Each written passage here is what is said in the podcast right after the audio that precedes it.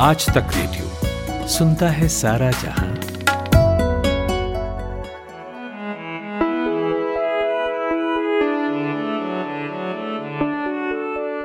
इंदिरा गांधी की हत्या हो या सिख विरोधी दंगे, खालिस्तान मूवमेंट हो, ट्रांजिस्टर बमों का सिलसिला हो, या फिर राजीव गांधी की हत्या, इन तमाम हाई प्रोफ़ाइल मामलों की जाँच से जुड़े रहे थे एक ऐसे आईपीएस ऑफिसर जिन्हें हम आमोद कंठ के नाम से जानते हैं।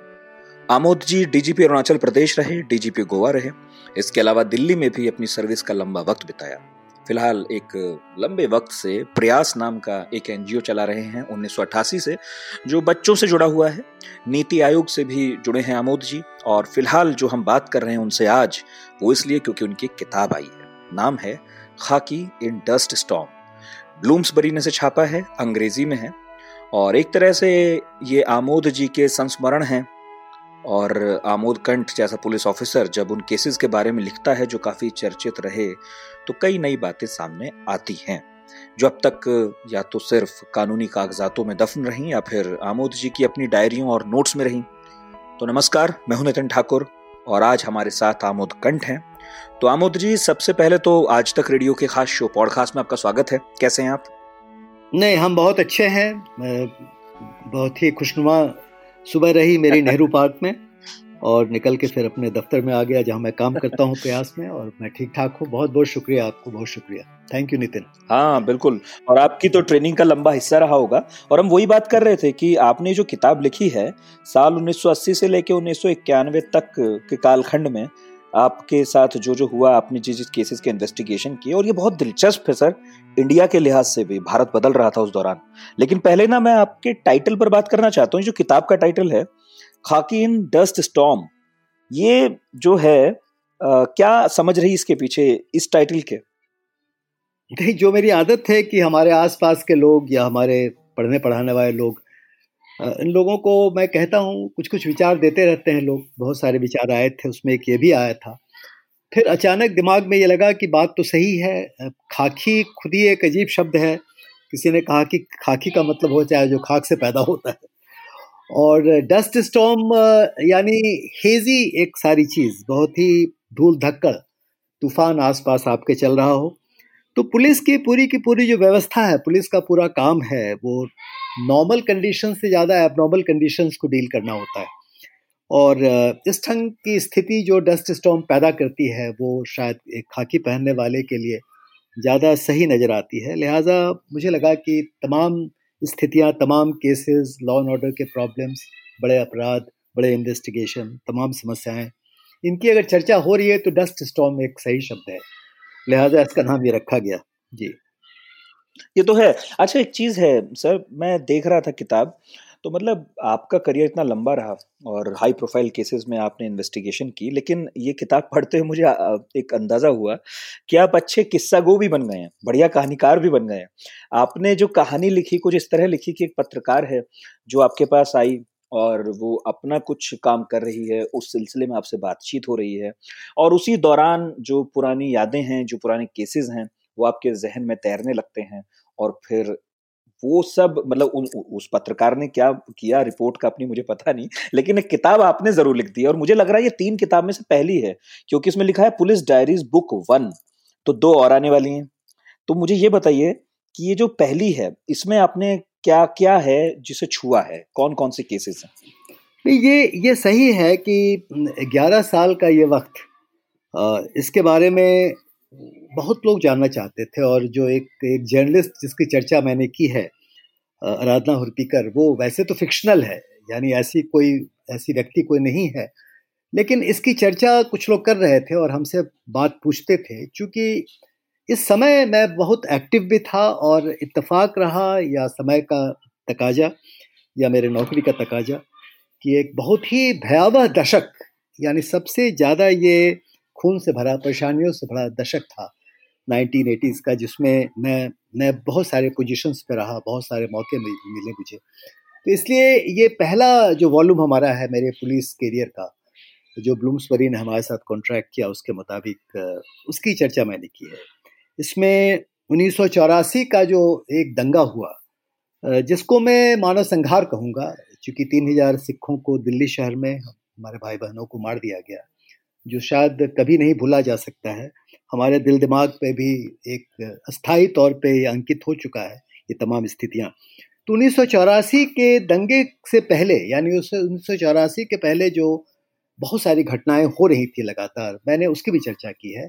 ऑपरेशन ब्लू स्टार, क्यों हुआ, कैसे हुआ, और फिर किस ढंग से गोल्डन टेंपल करीब करीब धराशायी हो गया था, एक आर्मी ऑपरेशन के बाद। उसके पहले वो तमाम बातें कौन सी थी जो पंजाब में, दिल्ली में एक भयानक आतंक पैदा कर रही थी और 1984 राइट्स हुआ। 1984 राइट्स में जो कुछ हुआ उसमें मेरा कुछ रोल था और मैं उस समय डिप्टी कमिश्नर पुलिस था सेंट्रल दिल्ली का। और सेंट्रल दिल्ली जैसा नाम ही अंकित करता है कि वो दिल्ली का सबसे सेंसिटिव इलाका है। और तब भी था और तब ज़्यादा था क्योंकि दिल्ली में उस समय मुश्किल से छः डिस्ट्रिक्ट हुआ करते थे। और यहाँ पे बहुत सारे कॉमनल डिस्टर्बेंसेस पहले से चलते थे। और जो राइट्स हुए, उसमें जो बाद में कमीशंस बने, जैसे रंगनाथ मिश्रा कमीशन नानावती कमीशन या जो इंक्वायरीज हुई, उसमें लोगों ने बताया कि मेरे लीडरशिप में, मैं डिप्टी कमिश्नर पुलिस था, उसमें काफ़ी कुछ बचाव किया जा सका और सिखों को ही बचाया जा सका काफ़ी हद तक।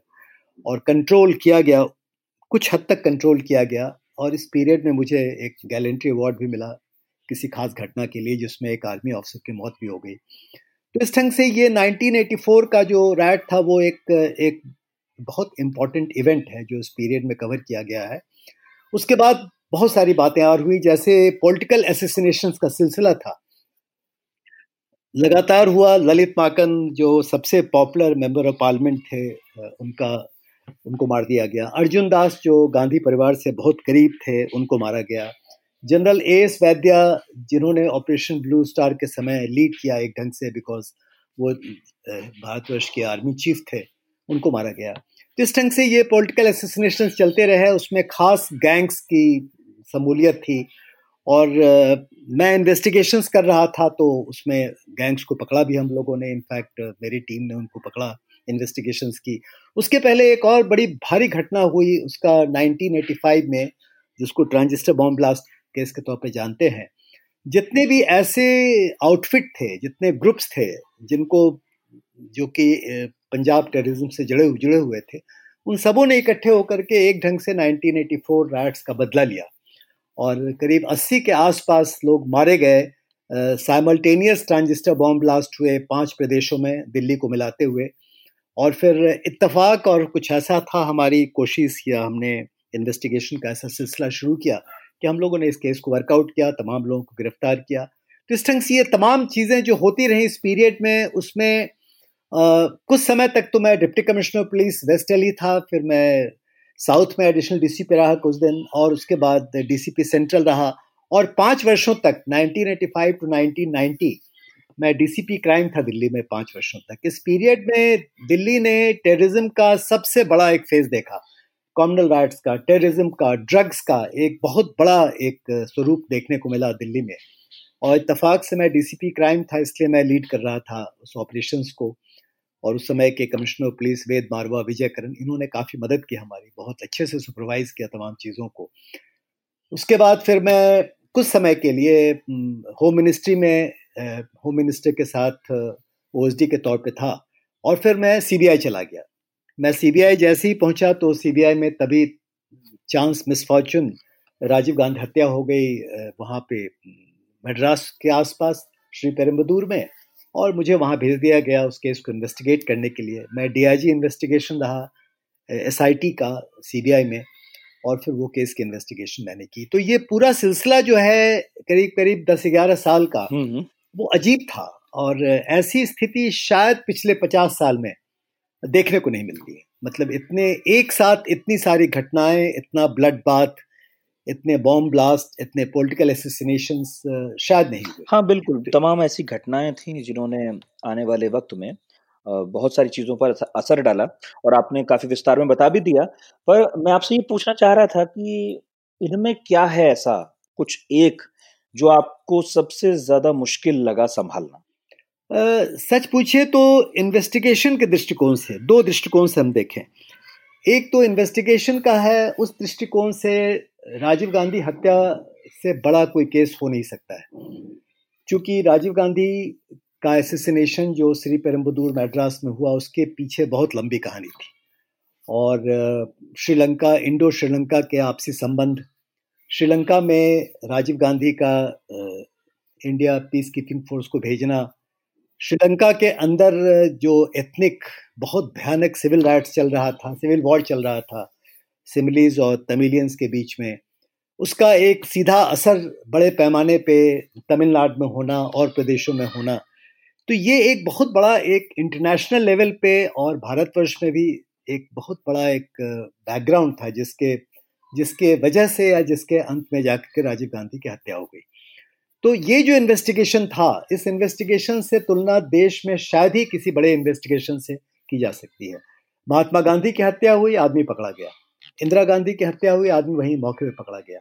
लेकिन राजीव गांधी की हत्या इतनी आसान इसकी इन्वेस्टिगेशन नहीं थी। तो इन्वेस्टिगेशन के दृष्टिकोण से यह सबसे बड़ा केस था, जिसमें हम लोगों ने बड़े पैमाने पे काम किया। मैं लगातार एक साल रहा साउथ में यहाँ वहाँ बाहर भी जाता रहा।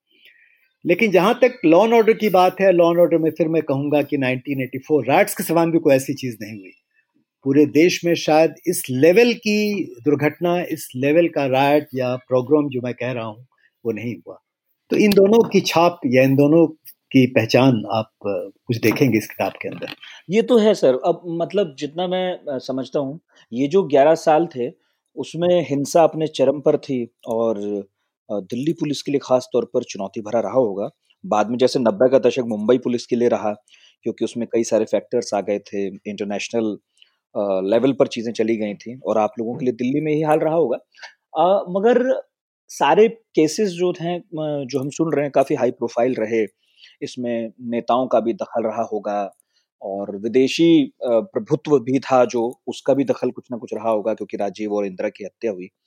तो कितना दबाव रहता है उस वक्त पूरे विभाग पर या उन खास तौर पर ऑफिसर्स पर जिनके हाथ में इन्वेस्टिगेशन होती हैं? देखिए, दबाव इसको आप बड़े एक तस्वीर को देखने की कोशिश करें।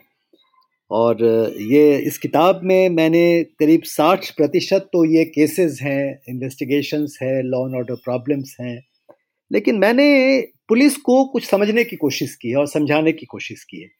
कि पुलिस का क्या रोल होता है? आप जब दबाव की बात कह रहे हैं, इसलिए मैं इसकी चर्चा कर रहा हूँ। देखिए, पहली बात तो ये कि भारतवर्ष की जो पुलिस है, वो 1857 अठारह का जो फ़र्स्ट वॉर ऑफ़ इंडिपेंडेंस था या सिपाही विद्रोह था, उसका ये बाई प्रोडक्ट था।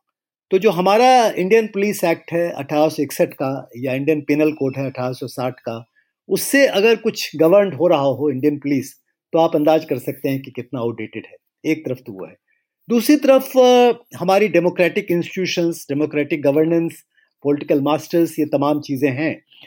तो एक डेमोक्रेसी में पुलिस का जो रोल होता है, वो एक वैसे भी कंफ्यूज रहता है। भारतवर्ष दुनिया की सबसे बड़ी, सबसे कंफ्यूज और सबसे क्योटिक डेमोक्रेसी अगर है तो उसमें पुलिस के रोल पे तो आप समझ ही सकते हैं कि हर किसी को अधिकार होता है पुलिस को इन्फ्लुएंस भी करने का। रही बात ये बड़े केस या बड़ी घटनाएँ तो लगातार इसमें पब्लिक फिगर्स का लीडर्स का पॉलिटिशियंस का, उनका पार्टिसिपेशन है लगातार। लेकिन जहाँ तक इन्वेस्टिगेशंस की बात है, देखिए 84 राइट्स की जो घटना में तमाम बातें हुई, उसको मैंने खुल के लिखा है इस किताब के अंदर, जो आप जानने की कोशिश करेंगे तो जानेंगे, लोग पढ़ेंगे इसके बारे में। लेकिन इसके अलावा जो इन्वेस्टिगेशंस में भी ऐसा नहीं है कि चाहे वो सीबीआई इन्वेस्टिगेशन क्यों ना करे या दिल्ली पुलिस या कोई और क्यों ना करे, उसका उसका दखल होता है। कहीं ना कहीं वो लोग उसको इन्फ्लुएंस करते हैं। हालाँकि कानून ये कहता है सीआरपीसी ये कहती है कि इन्वेस्टिगेशन एक ऐसी चीज़ है जो पुलिस का एक प्रिजर्व है, उसका प्रिविलेज है। और उसको पुलिस या इन्वेस्टिगेटिंग ऑफिसर या इन्वेस्टिगेटिंग ऑफिसर जो सीनियर होते हैं, उनके अलावा कोई उसको डिस्टर्ब नहीं कर सकता है। लेकिन धीरे धीरे समय बदल चुका है, पहले भी समय ऐसा ही था कुछ। कि कोर्ट्स होते हैं मैजिस्ट्रेट्स होते हैं जजेस होते हैं, उनका इन्फ्लुएंस होता है पॉलिटिकल मास्टर्स हैं, उनका इन्फ्लुएंस होता है ब्यूरोक्रेट्स होते हैं, उनका इन्फ्लुएंस होता है। ये तमाम चीज़ों के बीच आपको ये खोजना पड़ता है कि आप किस ढंग से कानून को स्थापित करेंगे। यानी आप लॉ इन्फोर्समेंट ऑफिसर हैं और रूल ऑफ़ लॉ है इस देश में तो उसके मुताबिक आप कैसे कार्रवाई करेंगे, ये आपके लिए चैलेंज होता है। और कैसे आप सच्चाई को मालूम करने की कोशिश करेंगे। देखिए, मेरा हरदम से मानना रहा है कि किसी भी पुलिस ऑफिसर का, चाहे वो अपराध हो या कानून व्यवस्था हो, सब में एक सच्ची बात को पता करना उसकी पहली जिम्मेवारी होती है। अगर उसने सच्चाई को मालूम कर लिया और मालूम करने के बाद उसके मुताबिक सारे तथ्य इकट्ठे कर लिए और उसको अगर वो कोर्ट में प्रोड्यूस कर सकता है, कर दिया तो वो कुछ, बहुत बहुत कुछ कर चुका होता है। लेकिन सच्चाई पता करना भी आसान नहीं होता है। इन तमाम तमाशों में, अंधड़ और आंधी के बीच में सच्चाई पता करना इतना आसान नहीं होता है। सब कुछ बहुत धुंधला हो जाता है। वो तो है मतलब देखिए, एक तो वैसे भी जवानों की कमी है, संसाधनों की कमी है, और उसमें फिर आप जैसा कह ही रहे हैं, मान भी रहे हैं कि भाई अपनी अपनी तरह के इन्फ्लुएंसेस होते हैं। तो सो तो है, सच और झूठ का पता करना अपने आप में बहुत मुश्किल है। कार्रवाइयों में ही इतने मुबतला रहते हैं लोग। लेकिन मुझे ये बताइए सर मैंने तो सबसे यही सुना, आप भी यही कह रहे हैं कि ये जो पुलिस के कायदे कानून हैं, अंग्रेज़ों के जमाने के हैं, इन्हें बदलना चाहिए। और मैं देखता हूँ संसद से लेकर और किसी बड़े पुलिस ऑफिसर तक, जब भी मैंने ये चर्चा सुनी, सब मानते हैं कि भैया इसे बदलिए, बहुत पुराना हो गया है। और इसलिए बना था क्योंकि अंग्रेज़ जिससे हिंदुस्तान की जो आवाम है, उस पर अपना कब्जा बनाए रखें। और भाई सेना तो लगा नहीं सकते थे तो पुलिस वो काम कर रही थी। लेकिन सब इस बात को मानते भी हैं फिर भी बदलाव नहीं हो रहा है और पिछले साठ पैंसठ सालों से ये चर्चा चल ही आ रही है। अब तो बस लगता है बोलने के लिए बोल दिया जा रहा है। तो ये चीज़ फंसती कहाँ है? क्यों नहीं बदलाव हो रहा है? ये ये आमूल चूल परिवर्तन की ज़रूरत है तो होता क्यों नहीं? कहाँ से शुरू हो देखिए कहीं कहीं ना कहीं आ, हर किसी का वेस्टेड इंटरेस्ट भी होता है। यानी एक पुलिस एक ऐसा एक इंस्ट्रूमेंट, एक एक ऐसी संस्था बन के रह जाती है, जहाँ ऐसे लोग जिनको इससे बहुत ज़्यादा परेशानी नहीं हो रही है और वो अपनी स्थिति भी ठीक ठाक कर कर पा रहे हैं और आसपास की स्थितियों को भी कंट्रोल कर पा रहे हैं तो फिर पुलिस को या पुलिस के पूरे तंत्र को, और मैं तो कहूँगा पूरे क्रिमिनल जस्टिस सिस्टम को, वैसे का वैसे ही छोड़ देना चाहते हैं। और हमने कहाँ देखा? हमने नहीं देखा इस देश में जवाहरलाल नेहरू और सरदार वल्लभ भाई वल्लभ भाई पटेल आए। इतने पावरफुल इतने बड़े होम मिनिस्टर थे और प्रधानमंत्री थे। उसके बाद सिलसिला चलता रहा। अभी के बहुत मज़बूत प्रधानमंत्री इस देश में है। लेकिन सवाल ये उठता है कि कोई क्यों नहीं कोशिश करता है कि पुलिस में या भारतवर्ष के क्रिमिनल जस्टिस सिस्टम में आमूल परिवर्तन कर दें?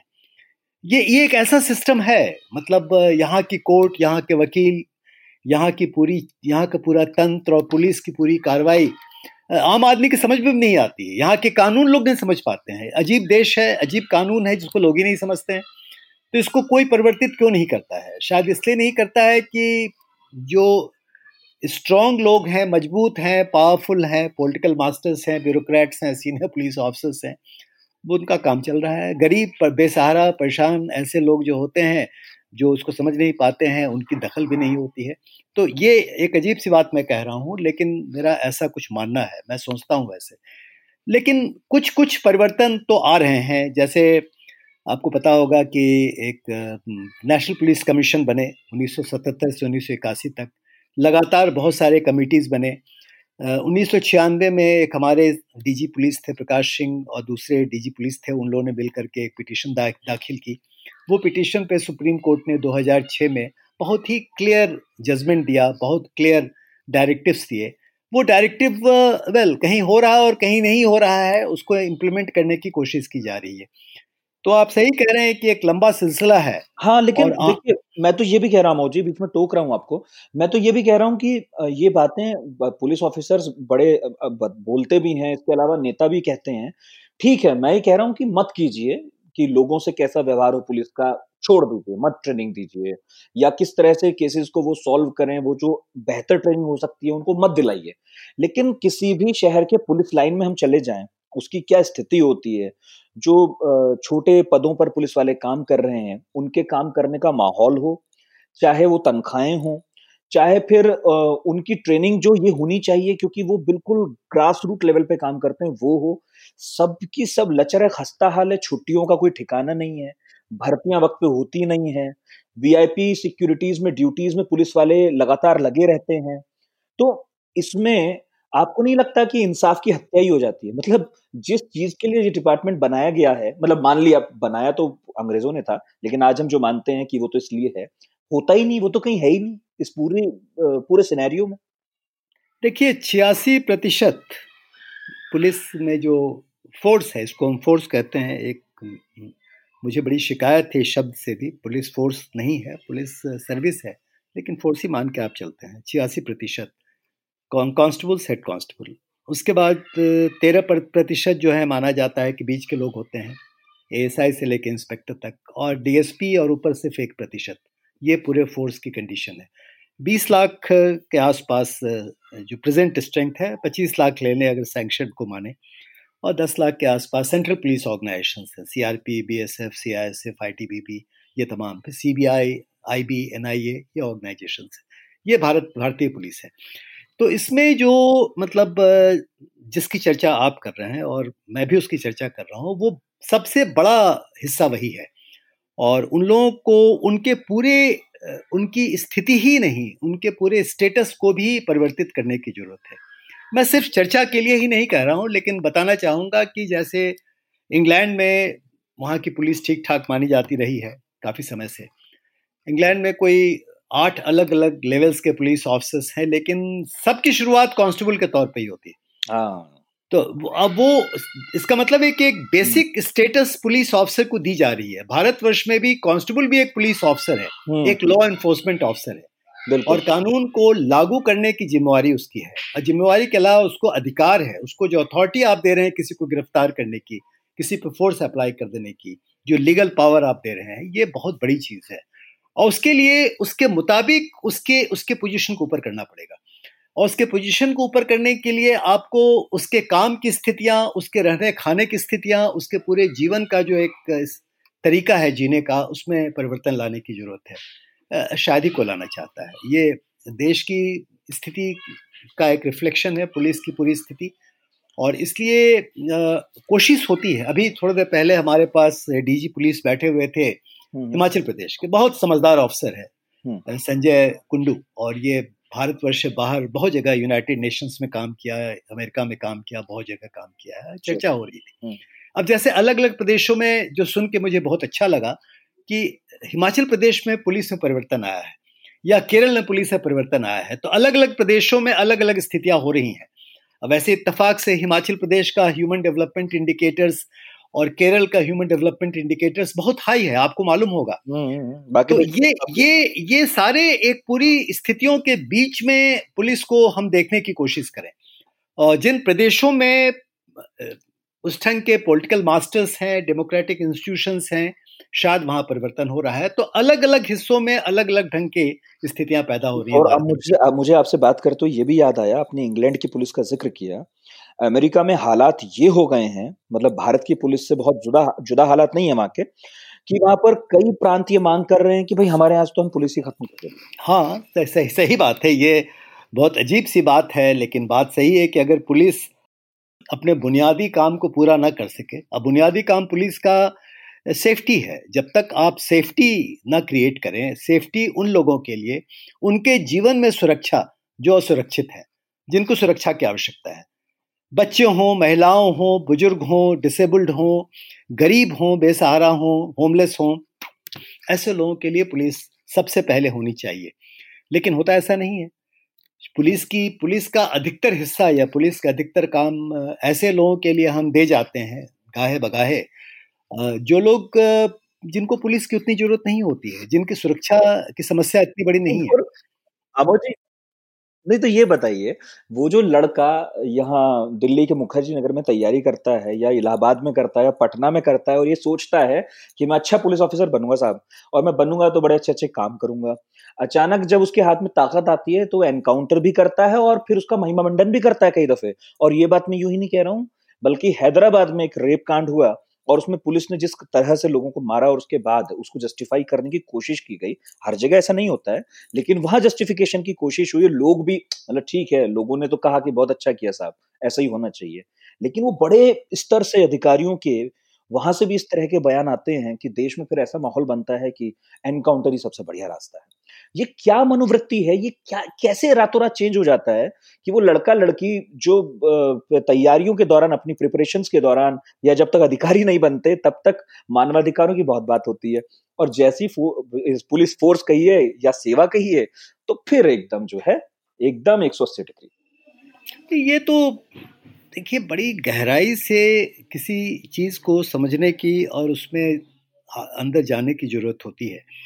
आपने जैसे तेलंगाना की बात की, जो घटना आप बता रहे हैं, ऐसी घटनाएँ देश में बहुत जगह हो रही हैं। जो इनकाउंटर्स होते हैं, मेरा ऐसा मानना है कि अधिकतर इनकाउंटर्स गलत होते हैं। अस्सी प्रतिशत शायद गलत होते होंगे। अब कानून को पैद, कानून को लागू करना पुलिस की जिम्मेवारी है। अगर पुलिस कानून अपने हाथ में ले ले तो आप समझिए कितनी बुरी बात होती है। और इसको लोग सपोर्ट कर देते हैं। ये अजीब सी बात है। देखिए, मेरा इतना इवेंटफुल कैरियर रहा। आपने देखा है। हर ढंग की बातें मैंने देखी है। मैंने कभी भी कभी भी सवाल ही नहीं उठता है कि अपने पूरे के पूरे कैरियर में मैंने इस ढंग की किसी चीज़ को परमिट किया हो। थर्ड डिग्री तक मैंने परमिट नहीं किया। और कामयाबी मिली, एक से एक बड़े केस हम लोगों ने किए। और सवाल ये उठता है कि ये कोई इतनी बड़ी मजबूरी नहीं है कि आप स्थिति को काबू करने के लिए केस को इन्वेस्टिगेट करके, उसको सुलझाने के लिए आप इन गलत तरीकों का इस्तेमाल करें ही। कोई इतनी मजबूरी नहीं है। मैं समझता हूँ कि ये बहुत शॉर्ट साइटेडनेस है। दूसरी तरफ़ एक और चीज़ है, जो भी मैं अपने डीजीपी मित्र से बात कर रहा था, कि ये हीरोइक पुलिसिंग नाम की एक चीज़ होती है कि आपने एक व्यक्ति, कोई मान लीजिए पुलिस ऑफिसर है इनकाउंटर स्पेशलिस्ट हो गया, वो बहुत ही मतलब ऐसा एक पिक्चर अपना दे रहा है कि जैसे वो तो बहुत कामयाब है, कमाल है, लेकिन सारे लोग चौपट हैं। अरे सिस्टम पर फ़िल्म बन रही है। मतलब जहाँ फ़िल्म ऐसे लोगों पर बननी चाहिए थी मैं तो मतलब बिल्कुल खुलकर कह रहा हूँ ऐसे लोगों पर बननी चाहिए थी जिन्होंने वाकई बड़े बड़े केसेस हैंडल किए सॉल्व किए और फ़िल्म बन रही है ऐसे लोगों पर जो एनकाउंटर करते रहे विवादित रहे और बाद में उन पर मामला साबित हो गए कि फर्जी एनकाउंटर करते रहे ज़िंदगी भर। नहीं ये तो ये तो है ही। ये तो सोचने वाली बात है कि भाई किस ढंग की पुलिसिंग को आप तवज्जो देते हैं। कौन सी पुलिसिंग वो है? और मेरा ऐसा मानना है, जो मैंने बताया भी, इसमें अपने खाकी इंडस्ट्री स्टॉम में मैंने चर्चा की है, उस ढंग की कम्युनिटी पुलिसिंग की। मेरे हिसाब से अब कम्युनिटी पुलिसिंग ये अलग से कोई चीज़ नहीं है। समय आ गया है, जबकि उन तमाम समाज के वर्ग के लिए आपको एक खास ढंग की पुलिसिंग करनी पड़ेगी। मैं मैं एग्ज़ाम्पल दे रहा हूँ निर्भया केस का। और निर्भया केस के बाद आपको पता है कि एक दो महीने के अंदर जस्टिस वर्मा कमेटी, जिनके सामने मैं भी पेश हुआ था, अपनी बातें रखी थी, उनके माध्यम से इतने बड़े बड़े कानूनी परिवर्तन हो गए जो सालों तक नहीं हुए थे। और उसके बाद एक उसका असर हुआ। पूरे देश में एक घटना होती है, उसके बारे में इतनी बड़ी उसकी अप्रोर पूरे देश में होती है और लोग इसको महसूस करते हैं कि ये गलत हुआ। तो अब अब शायद जो नए ढंग की पुलिसिंग होगी, मैं बहुत आशावान रहता हूँ हरदम। मेरा अपना ख्याल ये है कि आने वाले समय में जो पुलिस में परिवर्तन आएँगे, वो ऐसे लोगों के लिए पुलिसिंग होगी, जिसको कि लोग अप्रिशिएट करेंगे। तो हम हम सोचे इस लाइन पे और ये ऐसी, ऐसे परिवर्तन जो है, वो परिवर्तन सिर्फ़ इसलिए नहीं होगा कि सीनियर पुलिस ऑफिसर सोच रहे हैं या गवर्नमेंट या पॉलिटिकल मास्टर सोच रहे हैं, बल्कि इसलिए होगा कि समाज चाहता है। समाज परिवर्तन चाहता है और समाज के ज़ोर से परिवर्तन आ रहे हैं और आएँगे, ऐसा मैं मानता हूँ। अच्छा मैं लौटता हूँ अब किताब की तरफ़। देखिए सन 80 से इक्यानवे के कालखंड का ज़िक्र आपने किया है और आप मानते भी हैं कि ये सबसे हिंसक दौर था। मुझे ये पूछना है कि फिर एक पुलिस अधिकारी के तौर पर या एक संवेदनशील व्यक्ति के तौर पर आ, क्योंकि आपने प्रयास जैसी संस्था खोली तो मैं तो मानकर चल रहा हूँ कि आप पुलिस वाले काम के साथ साथ बहुत संवेदनशीलता के साथ समाज के और काम में भी लगे रहे। ये किस तरह का परिवर्तन आपके अंदर आपने देखा? कि इन 11 सालों में आपने इतना हिंसक दौर देखा, ऐसे ऐसे केसेस देखे, जो आपने अपने अंदर पाया कि वो परिवर्तन, में उसके बारे में आप जानना चाहता हूँ, क्योंकि आज वैसा दौर नहीं है, ये तो बिल्कुल तय है, जितना आपने बुरा हाल देखा था दिल्ली का किसी वक्त। नहीं, दिल्ली की स्थिति बहुत बुरी थी उन्नीस सौ चौरासी के दंगे के पहले दिल्ली पुलिस की, उनके पास संसाधन नहीं थे मैन पावर नहीं था, बहुत कुछ नहीं था, और हो सकता है लीडरशिप की भी बहुत बड़ी फेलियर रही हो, वो एक बात थी। तो ये जो तमाम चीज़ें हुई, ये जो दंगे हुए या तमाम चीज़ें हुई जिन, जिनका सामना मुझे करना पड़ा, लेकिन साथ साथ उसी समय प्रयास की स्थापना हुई, बत्तीस साल पहले। और फिर, ये इसलिए हुई कि बहुत सारे बच्चे छोटे छोटे सड़क के बच्चे, कामकाजी बच्चे, खोए हुए बच्चे छोटे मोटे जूनाइल क्राइम करने वाले बच्चे, ऐसे बच्चों को रखने की, उनके आसपास कोई खास एक सिस्टम क्रिएट करने की कोई कोशिश नहीं की गई थी, जो मैंने कोशिश किया और प्रयास के माध्यम से ये बात आगे बढ़ी। और धीरे धीरे अब मैं देख रहा हूँ कि एक, मेरे अंदर मेरे अंदर ही अगर आप पूछें, जिसकी चर्चा थोड़ी बहुत मैं कर रहा हूँ कि एक तरफ़ तो वो हार्ड कोर पुलिसिंग है, दूसरी तरफ़ इस ढंग की पुलिसिंग है जो ये ऐसे लोग हैं जो सोशल सेक्टर वॉल्ट्री सेक्टर या इस ढंग के तमाम कार्य में जुड़े हुए हैं। तो इन दोनों को आप अलग नहीं कर सकते। मेरा ऐसा मानना है कि आप एक तो किसी व्यक्ति की अपनी, पूरी की पूरी उसकी जो उसका व्यक्तित्व है, उसको आप हिस्सों में नहीं बांट सकते हैं। व्यक्तित्व एक ही होता है। मैं अलग नहीं हूँ। चाहे वो प्रयास का संस्थापक हूँ, बीस साल तक पुलिस में रहते हुए प्रयास चलाया है मैंने, या मैं पुलिस में काम कर रहा हूँ तो एक तो बात यह है। दूसरी बात है कि सामाजिक समस्याएँ और फिर कम्युनिटी पुलिसिंग और पुलिस के जो और हार्डकोर पुलिसिंग है, इन दोनों में फ़र्क नहीं है। इनमें इंटरफेस की आवश्यकता है, वो एक ही चीज़ है। ऐसा मानता हूँ। और ये परिवर्तन एक बेहतर स्थितियों के लिए हो रही है। ऐसा, ऐसी मेरी समझ है जो मैंने पहले कहा। बात तो आपने सही कही, आमोद जी, फ़र्क तो नहीं है। लेकिन देखिए कि छवि ऐसी है कि आपने अपनी किताब में खुद भी लिखा कि दिल्ली का एक सीएम ठुल्ला शब्द का प्रयोग कर देता है, जो आमतौर पर पुलिस के नेगेटिव छवि जनता में दिखाता है। और जब सीएम भी कर दे तो ये है कि देखिए अब इसकी स्वीकृति कितनी बड़ी है। और आगे आप ही ने लिखा कि कोर्ट जो है उस मामले में सीएम को बरी भी करता है और क्योंकि डिफेमेशन का केस किसी ने डाला। तो मैं ये पूछ रहा था आपसे कि ये छवि बन गई है पुलिस की। खैर छवि छोड़िए। आपने इतना लंबा वक्त बिताया और चौंतीस साल की सर्विस की। मुझे आपसे एक फंसाने वाला सवाल पूछना है। मुझे उम्मीद आप जवाब देंगे एकदम साफ़ गोई से। एकदम देंगे कोई दिक्कत नहीं। कौन सा नेता या कौन सी सरकार आपको लगी जिसने वाकई उस तरह की पुलिसिंग करने की तरफ़ दिलचस्पी दिखाई जैसी आप कहते हैं कि हाँ भाई, होनी चाहिए। देखिए नेता नेता तो बहुत सारे ऐसे नेता हैं जिन्होंने दिलचस्पी दिखाई। मैं कहूँगा कि बहुत सारे नहीं हैं, बहुत सारे नेता हैं जिन्होंने दिलचस्पी भी दिखाई थी। एक व्यक्ति का नाम अब जैसे संबंध नहीं था पुलिस का सीधा संबंध शीला दीक्षित के साथ नहीं था। लेकिन जब कभी भी ऐसी बातें हुई, जैसे मैंने फैसला किया जब मैं अपने सर्विस के पीक पे था और बहुत ही इंपॉर्टेंट पोजीशंस पे था, मैंने छुट्टी ले ली और मैं होमलेस के लिए काम करने लगा। ये सोचते हुए कि दिल्ली शहर में कोई उस वक्त आप समझिए साल में पैंतीस सौ लोग ऐसे पाए जाते थे जिनकी मौत हो जाती थी बिना किसी शिनाख्त के, बिना किसी पहचान के अनआइडेंटिफाइड डेड बॉडीज जो होमलेस के होते थे। और शीला दीक्षित ने बहुत मदद की हमारी और हर ढंग से इस प्रोजेक्ट को चलाने में उन्होंने एक शागिर्दी दिखाई पेट्रनेज दिया। तो मदद की, क्योंकि वो सेंसिटिव थी, समझ रही थी इस बात को। और अभी भी जहाँ तक अरविंद केजरीवाल की बात है, मैं समझता हूँ कि इनमें सेंसिटिविटी भी है और होमलेस के लिए वो कुछ करना भी चाहते हैं। तो एक तरफ़ तो ये विरोध होता है। विरोध होता है कि पुलिस से जो एक संबंध होता है पॉलिटिशियंस का डेली में वो अलग होता है। दूसरी तरफ़ ये कहीं ना कहीं ये कॉम्पैशन भी होता है, ये इस ढंग की सेंसिटिविटी भी होती है। और जहाँ तक पुलिस के अंदर लीडर्स की बात है मैंने अपने इस किताब में चार पुलिस ऑफिसर्स के बारे में खास तौर पर लिखा है पाँच बल्कि एक वेद मार वेद मारवा बड़े हमारे अच्छे कमिश्नर पुलिस थे बहुत ही तगड़े और जोरदार पुलिस ऑफिसर थे लीडर थे। विजय करण जिनमें एक बहुत ह्यूमन टच था और उन्होंने डायरेक्टर सीबीआई भी थे हमारे दिल्ली में कमिश्नर पुलिस थे।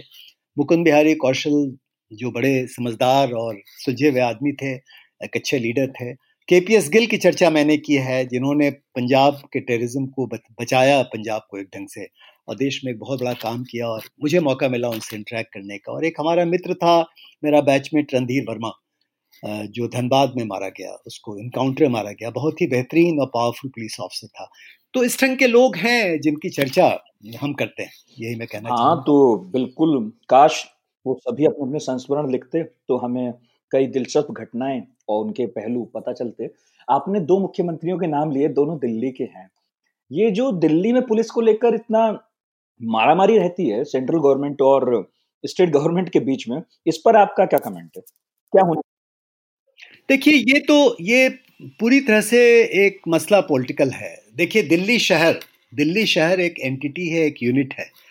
मेरा ऐसा मानना है और मैंने दिल्ली शहर में शायद जितना पुलिस में काम किया, उससे ज़्यादा काम मैंने पुलिस के बाहर भी किया है। लोग जानते हैं, जितना काम मैं कर रहा हूँ, करता रहता हूँ। इतने सारे होम से बच्चों के, होमलेस के दर्जनों सेंटर्स में चलाता हूँ। आज भी इनके बहुत सारे प्रोग्राम कौशल विकास के हैं, हेल्थ के प्रोग्राम्स हैं। तो मेरा बहुत गहरा संबंध है सरकार के साथ, जिसका पुलिस से संबंध नहीं है। तो दोनों पक्षों को देखते हुए मैं कहूँगा कि देखिए, दिल्ली एक शहर है, एक एंटिटी है और यहाँ पे ये जो कॉन्फ्लिक्ट है, इस कॉन्फ्लिक्ट को नहीं होना चाहिए। और सच पूछिए तो जितने बड़े ऐसे शहर हैं दुनिया के अलग अलग हिस्सों में, वहाँ पे इस ढंग के चीफ मिनिस्टर नहीं है, इस ढंग की लोकल गवर्नमेंट नहीं है।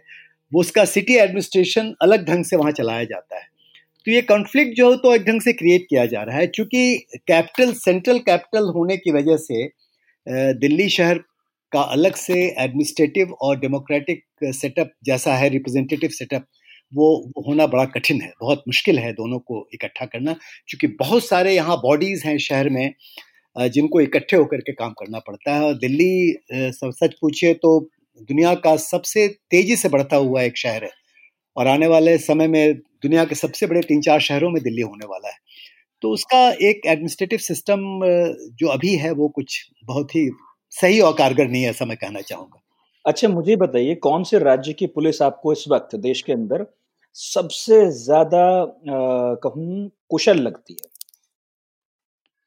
देखिए मैं अभी भी इस पे चर्चा ही चल रही थी मैंने बताया जैसा आपको कि साउथ इंडिया में जो पुलिस फोर्सेस हैं या पुलिस सर्विसेज़ हैं केरल की है जैसे तमिलनाडु की भी अच्छी मानी जाती थी। हालाँकि अभी हाल में एक जो पिता पुत्र की घटना हुई कोविड के दौरान, वो बहुत ही, बहुत बेकार थी और तमिलनाडु की पुलिस पे एक गहरा छाप पड़ता है उल्टा।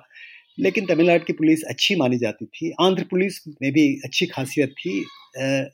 अभी हिमाचल की बात हम कर रहे थे, हिमाचल की पुलिस अच्छी पुलिस है।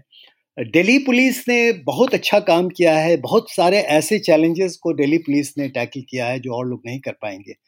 तो ये अच्छी पुलिस फोर्सेस हैं। मैंने एक ढंग से बड़ा मुश्किल है कहना कि चूँकि देखिए, हर हर प्रदेश की पुलिस अपने प्रदेश के मुताबिक ही बनती संवरती है। पुलिस जो है वो समाज का एक बहुत ही सच्चा आयना है, मैं बताऊँ आपको।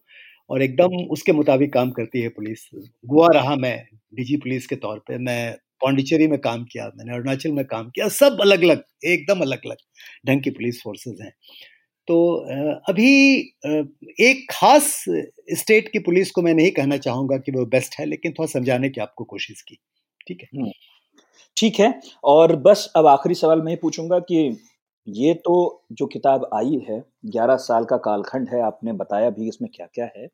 आने वाली जो दो किताबें आप बता रहे थे कि दो हिस्से और आएँगे, उसमें क्या क्या है? क्योंकि आप ये बता दीजिए ताकि जो आपके पढ़ने वाले हैं, उनमें इंटरेस्ट बना रहे। नहीं इतफाक से आने वाले जो समय था, उसमें बहुत सारे केसेस हुए। एक तो 1991 से लेके और 95 तक जब मैं सीबीआई में था तो सीबीआई के सबसे बड़े केसेस में मुझे हिस्सा लेने का मौका मिला। राजीव गांधी केस भी कंटिन्यू कर गया अलग ढंग से। हवाला केस जैन हवाला केस जो शायद पॉलिटिकल पॉलिटिकल केसेस में पॉलिटिकल केसेस में इससे बड़ा केस कोई देश में हुआ नहीं। जैन हवाला केस सभी जानते हैं।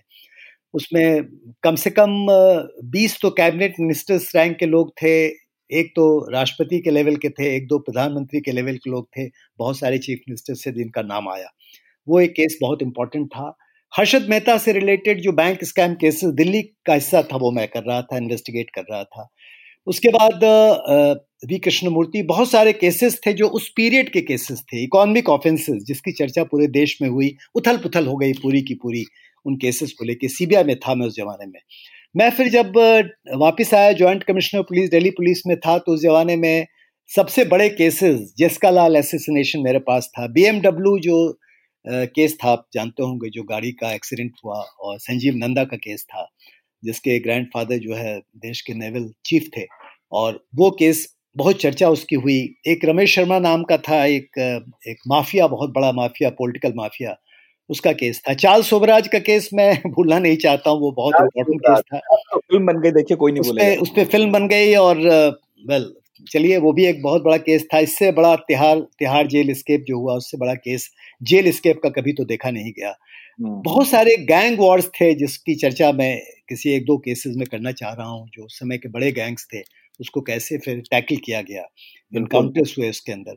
तो इस ढंग से ये बहुत सारे केसेस हैं जिसको कि दो हिस्सों में हम लोग विभाजित करेंगे और फैसला करेंगे कि कब कौन सा हिस्सा आता है। बढ़िया है सर। आपकी यादें हैं और उन केसेस से जुड़ी दिलचस्प जानकारियाँ जो आप रखेंगे और हम जैसे लोगों को इंतज़ार रहेगा कि आप आगे क्या लिखते हैं। और मन तो था मेरा, और भी बातें करूँ कई चीज़ें थी। जेल पर भी मेरा मन था बात करने का, लेकिन वक्त काफ़ी कम है। तो बस जाते जाते इतना ही कहूँगा कि खाकी डस्ट स्टॉम आपने लिखी है, लिखते रहिए, और आप एक एनजीओ चलाते हैं, वो भी सफलता से चलता रहिए, शुभकामनाएँ हैं मेरी तरफ़ से। बहुत बहुत शुक्रिया आमोद जी, आपने वक्त दिया, और तफसील से बातें की, और बड़ी बिना लाग लपेट के बिल्कुल सीधा सीधा जवाब दिया। बहुत बहुत शुक्रिया, सर। बहुत शुक्रिया, नितिन, आपको भी बहुत बहुत शुक्रिया आज तक को। और आप सब लोग जो हमारी बातें सुन रहे थे, ये रेडियो एट द रेट आज तक डॉट कॉम पर आप हमें मेल कर सकते हैं और जो भी आपका रेस्पॉन्स रिएक्शन है, दे सकते हैं। इसके अलावा तमाम सोशल मीडिया हैंडल्स हैं, चाहे ट्विटर है फेसबुक है, वहाँ पर भी अपनी बात रख सकते हैं। ये पॉडकास्ट है, मैं नितिन ठाकुर हूँ। आज तक रेडियो पर आप सुन रहे थे, सुनते रहिए।